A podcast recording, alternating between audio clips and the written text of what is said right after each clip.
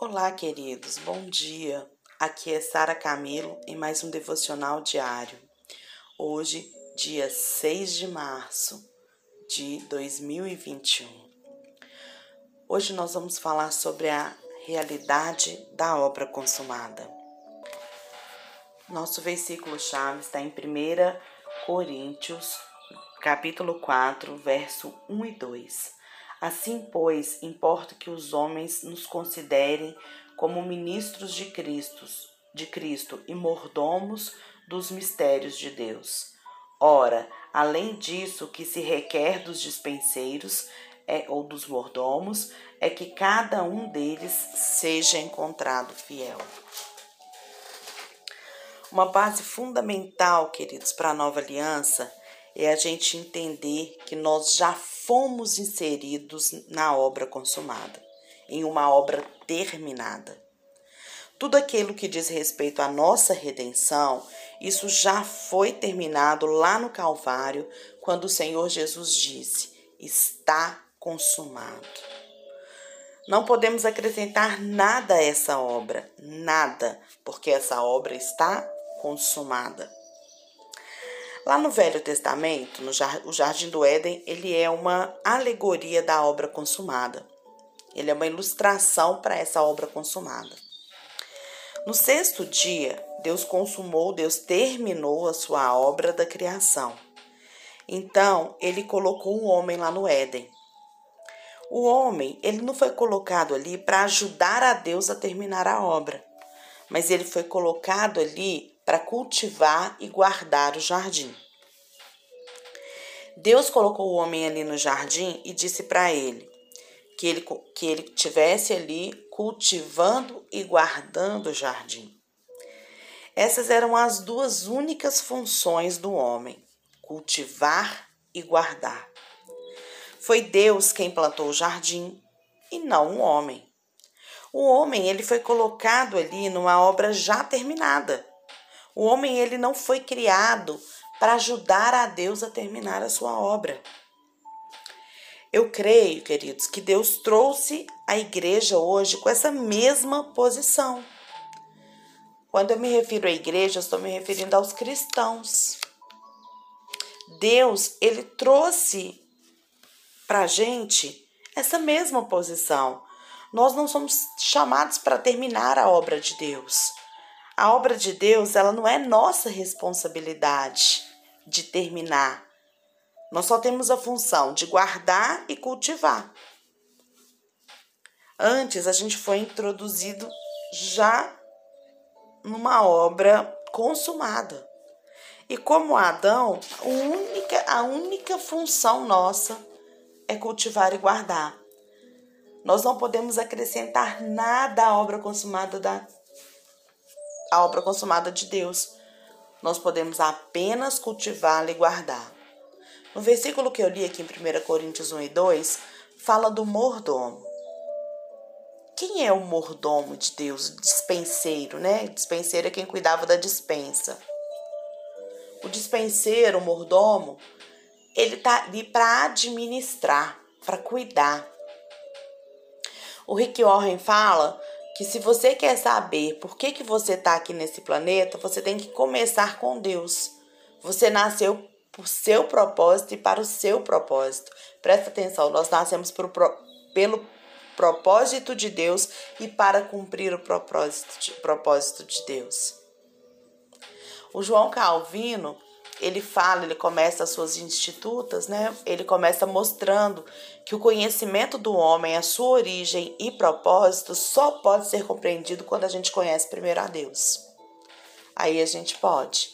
Então, quem que é esse mordomo? Quem que é o mordomo de Deus? Mordomo, então, é aquele que é incumbido de administrar a casa, de cuidar da casa. Ele não é o dono, mas o dono da casa confia a ele o que tem que ser cuidado e desenvolvido. Por exemplo, ele vai cuidar da terra, do dinheiro, das joias, das esposas, do filho, da alimentação da família, da administração das riquezas. Quando o mordomo se sente dono dos bens do seu senhor, ele vai trair o seu senhor. E quando o mordomo deixa de cuidar né, com zelo e fidelidade dos bens do seu Senhor, ele também se torne fiel. Na Bíblia a gente encontra vários exemplos de pessoas que foram chamadas, né, para ser mordomos. Nós temos Eliezer lá em Gênesis, José, né, o apóstolo Paulo, que ele compreende que a sua vida tinha um propósito definido, né? E Jesus ele veio ao mundo para cumprir o propósito do Pai. E tudo que o Pai lhe confiou, ele executou de forma fiel. A agenda do Pai era a agenda dele. A vontade do Pai era a vontade dele. E mesmo sofrendo por sua fidelidade ao Pai, ele permaneceu firme. E ele nos deixa esse exemplo, né? Como está lá em 1 Pedro 2,21, que diz: porquanto para isso mesmo fostes chamados, pois que também Cristo sofreu em vosso lugar, deixando-vos exemplo para seguirdes os seus passos. Por que a gente então deve ser mordomo de Deus? Primeiro, a gente tem que ser mordomo de Deus porque Deus, como dono e sustentador do universo, ele nos deu essa função.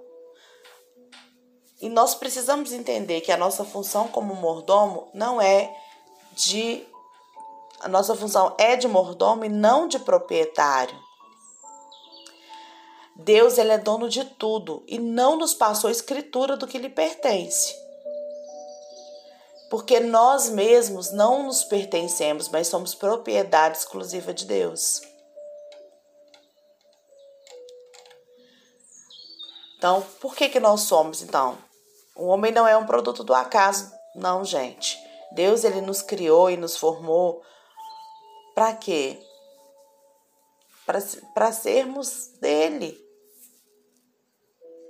Para estarmos em comunhão com ele. Em todo tempo, Deus procura o quê? Relacionamento. Né? Então, a gente é mordomo de Deus. E o que a gente ganha com isso?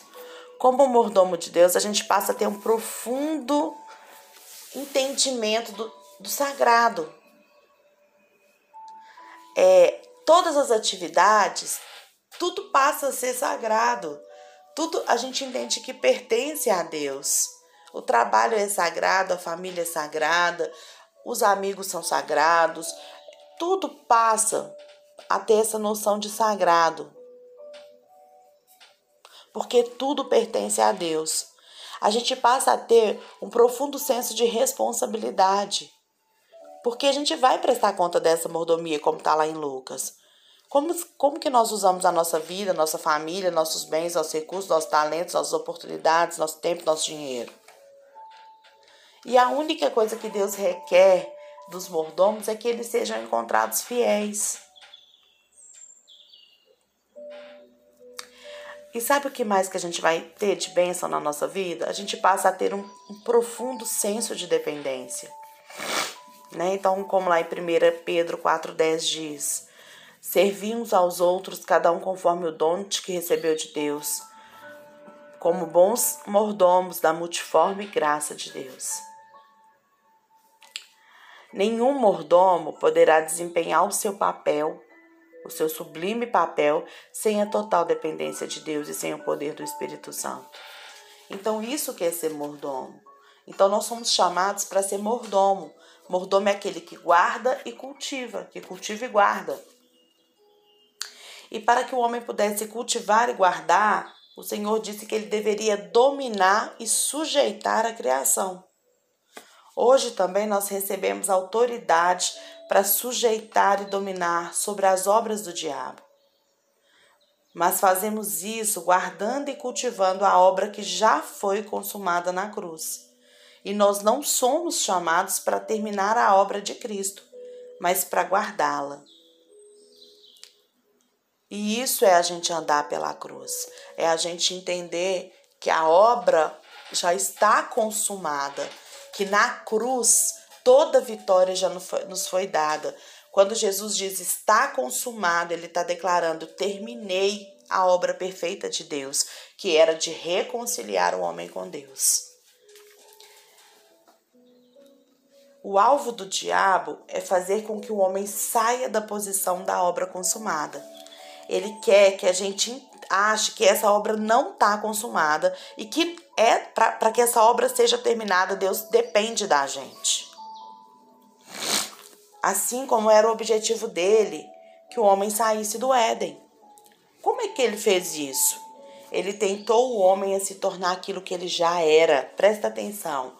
O homem já era a imagem e semelhança de Deus, mas o diabo o enganou dizendo que se ele comesse do fruto, ele se tornaria como Deus. Hoje, o diabo usa a mesma estratégia com a gente. Você já é justo. A Bíblia diz que em Cristo Jesus nós somos justificados diante de Deus. Então a Bíblia diz que nós somos justos. Mas ele tenta nos convencer de que a gente precisa fazer mais para ser justo. Ele quer que a gente duvide do que a gente já é para tentar se tornar pela força, pela nossa força, aquilo que Deus já disse que a gente é. Então, quando a gente age assim, a gente está totalmente desprezando a obra consumada. E aí a gente decai da graça. A gente decai da cruz. Gente, vamos prestar muita atenção nisso, porque essa é a estratégia que ele usa. Tentar te convencer que você não é aquilo que você é. No Éden, ele convenceu Adão que ele deveria ser como Deus, sendo que Deus já tinha feito Adão à semelhança dele. Quando Adão caiu no pecado, ele já não estava guardando a obra consumada. E por causa disso, ele foi expulso do jardim. E agora ele deveria lavrar, trabalhar, cultivar a terra da qual fora formado. O que você prefere, queridos? Guardar o jardim ou lavrar a terra? A terra é onde a nossa carne foi formada. E lavrá-la significa viver pelo seu esforço próprio. Por causa disso, muitos acreditam que o esforço próprio é bom por causa disso, sabe? E que devem viver assim. Mas a verdade, queridos, é que o esforço próprio é o centro da carne. Então vamos entender isso. Nós fomos chamados para guardar e cultivar, e não para lavrar. A obra está consumada. Hoje nós somos filhos de Deus através de Jesus. Antes o Senhor tinha nos criado. Hoje ele nos tornou filhos em Cristo Jesus. Na cruz, Jesus diz: está consumado. Todo o trabalho de reconciliação do homem com Deus está consumado. Eu já fiz. E agora ele nos tira daquela posição de servo do Antigo Testamento e nos traz para a posição de filho, de herdeiro, de co-herdeiro com Cristo.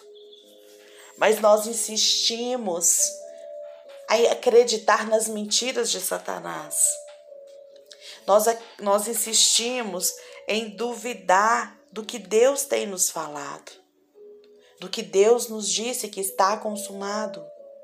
No sexto dia, Deus conclui a obra da criação e no sétimo dia, a Bíblia diz que ele descansou. Não é assim? A cruz é a consumação, é o término. Daí para frente, todo aquele que nele crer, que crer em Jesus, terá a vida eterna do descanso. O sétimo dia é o descanso.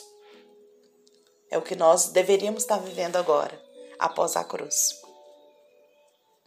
Mas aí, com essas ideias erradas de Satanás de trazer pra gente, que a gente, né, não tem essa semelhança com Deus, de que a gente não é filho, de que a gente tem que fazer, a gente vai se esforçando cada vez mais e tirando o foco do descanso da cruz e colocando no trabalho da obra. Vamos pensar nisso. Vamos pensar nisso nesse sábado. Foi até conveniente aqui, né? Agora que eu tô pensando. Mas vamos pensar isso nesse dia. Nós não guardamos especificamente um dia da semana, né? Nós já até falamos disso essa semana aqui. Mas qual descanso você tem vivido? Como tem sido o seu descanso na cruz? Como você tem se comportado como mordomo de Deus? Você tem achado que é proprietário? Você tem achado que você não tem direito? Ou você tem se portado como mordomo em todas as áreas da sua vida? O que se requer do mordomo é que ele seja encontrado fiel. Que nesse sábado o Espírito Santo de Deus possa revelar ao seu coração, trazer entendimento à sua vida, do seu papel. O mordomo, ele só pode desempenhar o seu papel se ele tiver total dependência de Deus. E sem o poder do Espírito Santo é impossível. Seja um mordomo fiel. Entenda, você não tem mais que ganhar, correr atrás para cultivar a terra. Mas você precisa desempenhar o seu papel de mordomo que guarda e cultiva a terra. Cultivar é diferente de lavrar. Amanhã a gente continua com esse assunto. Que Deus abençoe o seu sábado, que Deus te livre de toda cilada do inimigo, e eu declaro sobre a sua vida a paz do Espírito Santo de Deus. Fica com ele. Em nome de Jesus.